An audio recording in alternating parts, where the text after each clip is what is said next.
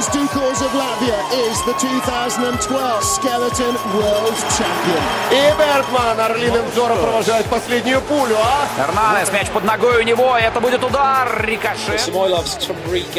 Сезон-то впереди олимпийский, и не дай бог получить травму. Удар, гол! Мирослав Клозе! Надо же еще и забивать в нападении. Давайте, ребята, мы на вас все смотрим, мы за вас. На 89-й минуте! А пенальти-то такой липовенький, липовенький. Победы и рекорды, достижения спортсменов и команд, наших и зарубежных, история и секреты различных видов спорта, результаты текущих чемпионатов и интервью. Это программа «Спорт сегодня» на Латвийском радио 4.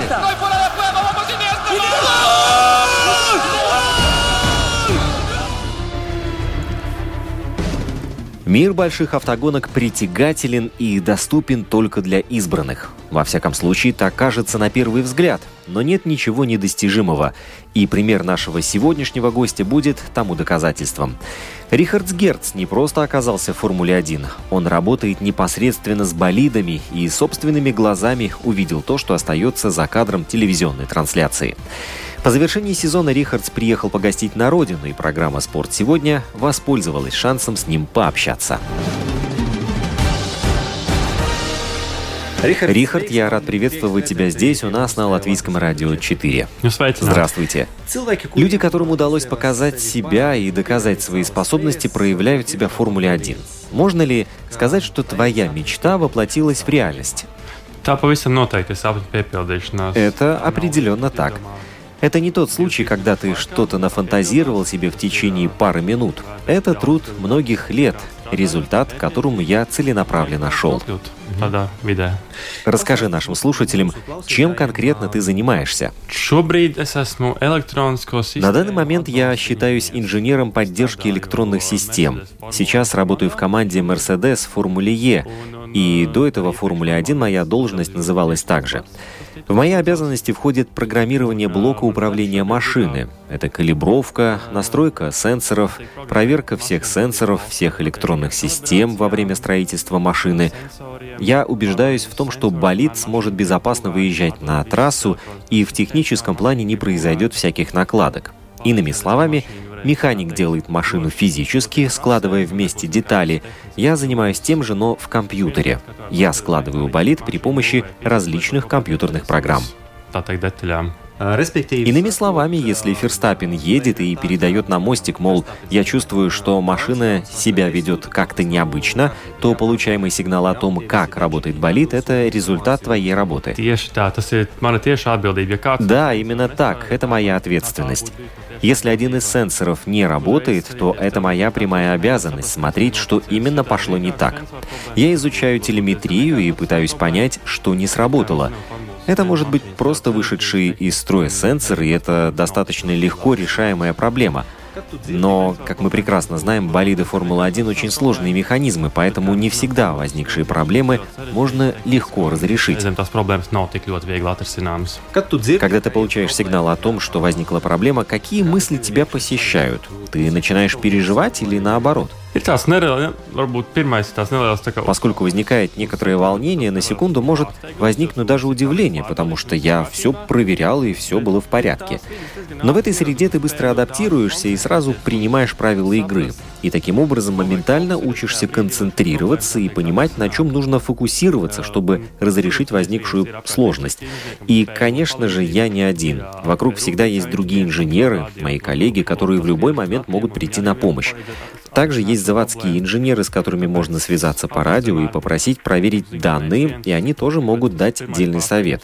Так что поддержка всегда будет, и ты знаешь, что не один. Но в первый момент, да, это сюрприз, когда что-то выходит из строя.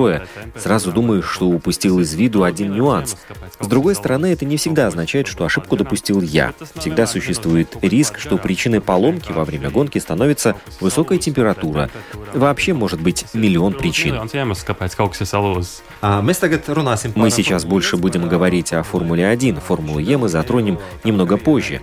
Итак, Рихард, как мы знаем, в жизни мечты очень сильно отличаются от реальности. В твоем случае тоже было так, что Формулу Формулу-1 ты представлял себе не такой, какой она оказалась на самом деле?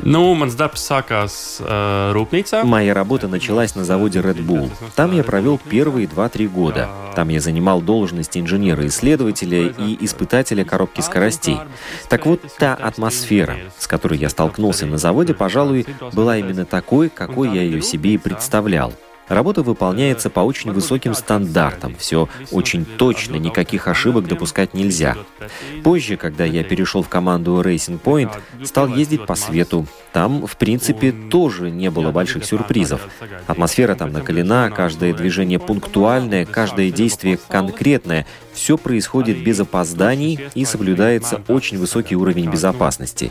Единственное отличие, которое, на мой взгляд, может быть, заключается в том, что телевизионная картинка передает иначе происходящее в паддоке и на питлейне. Кажется, что там все очень динамично.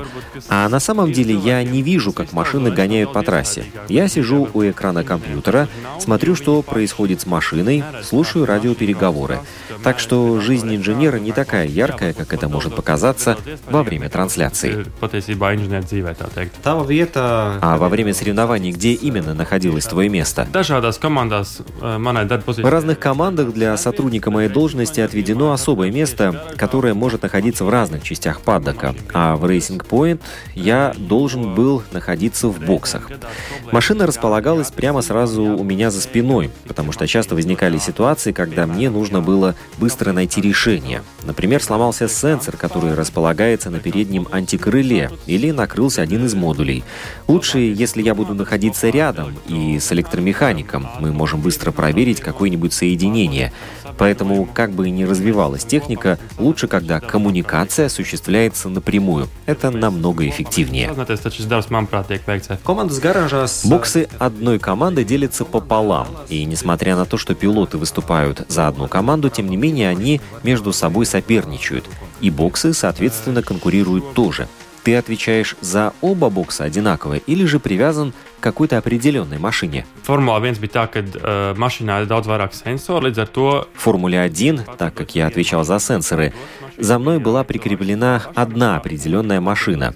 Со вторым болидом работал другой инженер. Первой машиной, с которой я работал, была машина Эстебана Акона, а потом, с начала прошлого года, я стал работать с болидом Лэнса Строла. mašīnas. Формула 1 pirmām kārtām. Формула-1 — это в первую очередь командный вид спорта, причем настолько командный, что там все без исключения подчинено именно этому слову. Со сколькими людьми тебе приходилось пересекаться и контактировать? Это такое достаточно растяжимое понятие. Я бы разделил на две части. Одно — это то, что происходит на трассе, а второе — то, что происходит на заводе. Так вот, на заводе работают инженеры совершенно разных профилей. Например, дизайнеры, которые чертят детали, проектируют их, и им необходима обратная связь, чтобы понять, что происходит с деталями в боевых условиях. Там я больше связан с ними. На трассе же работают инженеры по производительности. Они смотрят за тем, чтобы машина показывала максимум своих возможностей, чтобы не была потеряна ни одна секунда. В первую очередь, они путем настройки добиваются безупречной работы всех сенсоров. И на трассе мне приходится больше иметь дело с ними. Скажи, в команде больше преобладает дух соперничества или же это единый дружный механизм без конкуренции? Конечно же, в команде царит дружеская атмосфера. Даже несмотря на то, что за команду гоняют две машины и между ними сохраняется свой элемент соперничества. Но все всегда радуются за успехи друг друга. Например, если одна машина попала в третий сегмент квалификации или даже финишировала на высоком месте, вторая часть команды по-любому будет радоваться, будет поздравлять и праздновать. Это все командная работа, и людей там никто не делит. Rihard, а vai Рихард, то, чем ты сейчас занимаешься, больше спорт или же научно-исследовательская работа? tas Это такой достаточно сложный вопрос. Но да, я бы сказал, что это по сути техническая работа, и спортом это можно назвать лишь потому, что я осуществляю работу для команды, которая принимает участие в соревнованиях. В итоге это борьба за место, а место — это очки. Особенно остро это чувствуешь в воскресенье, когда проходит гонка. Вот тогда ты понимаешь, что это состязание, и ты соревнуешься по-настоящему. В общем, это 50 на 50, такой своеобразный микс спорта и технической работы. Tie punkti, un tas būs čempionāts. А что тебя удивляет и поражает, глядя на Формулу-1 изнутри? Varbūt tieši šī tehniskā Может быть, именно техническая составляющая. Ибо на первый взгляд неискушенному телезрителю все болиды кажутся одинаковыми. Но это только на первый поверхностный взгляд. К сожалению, таковы правила, которые предписывают соблюдать определенные нормы. Внутри и внизу машины очень сложны, и они очень сильно отличаются друг от друга. И технические решения, которые используются в формуле, не знаю, они меня поражают с самого первого дня, когда я начал работать в команде Red Bull. Все гидравлические устройства, которые сами по себе небольшого размера, но при этом обладают огромной производительностью, причем даже в самых сложных условиях, не теряя при этом своей точности. Да, меня до сих пор поражает этот технический аспект. Даже в голову не приходит другая индустрия, где все было бы развито на таком высоком уровне. Ну, может быть, разве что в авиастроении. А сердце обливается кровью, когда ты видишь, что болид, тщательно собранный и проверенный, врезается в стену и разлетается на миллионы фрагментов. Хороший вопрос. Сначала изнутри вырывается небольшой, но одновременно тяжелый вздох. Тем не менее, это часть спорта, и уже изначально с этим приходится считаться. Это технический вид спорта, где всегда есть место ошибки, и уже не важно, чья она, пилота или инженера. Если аварии случаются часто, то тогда, конечно, неприятно. Лично я расстраиваюсь не больше двух секунд, потому что прекрасно понимаю, что работа продолжается, нужно будет проанализировать, что случилось, проверить все данные, найти причину, устранить ее во избежание повторения подобных ситуаций. Жизнь ведь продолжается. Ты наверняка являешься поклонником Формулы-1, и после перехода в Формулу Е мы смело можем говорить о том, кто тебе больше нравится, за кого ты болеешь. Tie Сложно сказать, ведь есть раскрученные команды и хорошие пилоты, но моим любимым, пожалуй, останется Эстебан Акон. Это была первая машина, с которой я работал, и, как мне кажется, Эстебан является не до конца оцененным гонщиком. Я считаю, что он очень талантливый, и мы о нем еще очень много услышим. Он целенаправленный молодой человек, сам родом из небогатой семьи, и денег для попадания в формулу у него как таковых не было. Поэтому, выступая там, где он сейчас, это целиком и полностью заслуга его таланта, это плоды его труда. Допускаю, что если его посадить в быстрый болид, он сможет доказать, на что способен. Šai- Сейчас у меня возник вопрос, который всегда появляется, когда речь заходит о пилотах и их машинах. Если мы возьмем, допустим, Хэмилтона и дадим ему болид команды Альфа-Ромео, сможет ли он гонять на том же уровне, что сейчас показывает за рулем Мерседеса? Ka visam noteikti nē. Tas nebūs iespējams. Определенно нет. Это вообще невозможно. Каждая машина в течение сезона достигла своего идеального времени прохождения круга, своей лучшей скорости. И если Льюиса Хэмилтона перевести в команду классом пониже, то он не будет способен дотянуться до своего нынешнего времени. Самым правильным было бы сравнивать результаты гонщиков из одной конюшни. У них одинаковые машины, и единственное различие между ними будет только в настройках как пилот чувствует болид, какие регулировки применяются, и это будет самым объективным сравнением. Хэмилтон – лучший пилот, не поймите меня неправильно, и во многих соревнованиях он был самым быстрым. Daudzums sacensībās. Un starp ā, Да, и глядя на противостояние Феттеля и Леклера, невооруженным глазом видно, кто из них лучше. Именно так. Это реальные соревнования при равных условиях. У обоих одинаковые средства, одинаковая техника, и их способность выжать максимум, на который они способны, отражается в цифрах на табло, в максимуме на трассе, в квалификации, в гонке. Новый этап в твоей карьере – это Формула Е. Почему? Как это произошло? Nebija. Не скажу, что это решение было легким, но когда ты живешь за границей, твоя жизнь состоит из двух частей. Это работа и окружение. И живя в Англии, я бы не сказал, что мне там не нравится, но наступил момент, когда я понял, что надо поменять окружение, окунуться в новую атмосферу. И поскольку в Германии моя должность останется прежней, получается, что я меняю лишь место жительства, а работа у меня остается старой. По крайней мере, я думаю, что мои новые обязанности будут похожими на прежние. Это один аспект. А другой заключается в том, что, на мой взгляд, немцы в моторспорте были, есть и будут особенными. Когда слышишь известные названия, такие как Audi, BMW, Mercedes, мурашки бегут по коже. Для меня они с детства были чем-то особенным. Кому-то может показаться шагом назад, но на самом деле это шаг вперед, потому что в Формуле Е сейчас участвуют все крупнейшие автопроизводители Германии. В свою очередь Формула-1 этим гордиться не может, там участвуют лишь некоторые. Ну, tā teikt, daži. На твой взгляд, электрокары смогут на автодроме полноценно заменить, замещать своих бензиновых собратьев? Я считаю, что эти величины даже не стоит сравнивать. Это отдельный вид гонок, и он будет полноценно существовать параллельно нынешним. Я даже сравнивать не хочу. Это то же самое, что сравнивать футбол с баскетболом. Да, это виды спорта, но они совершенно разные.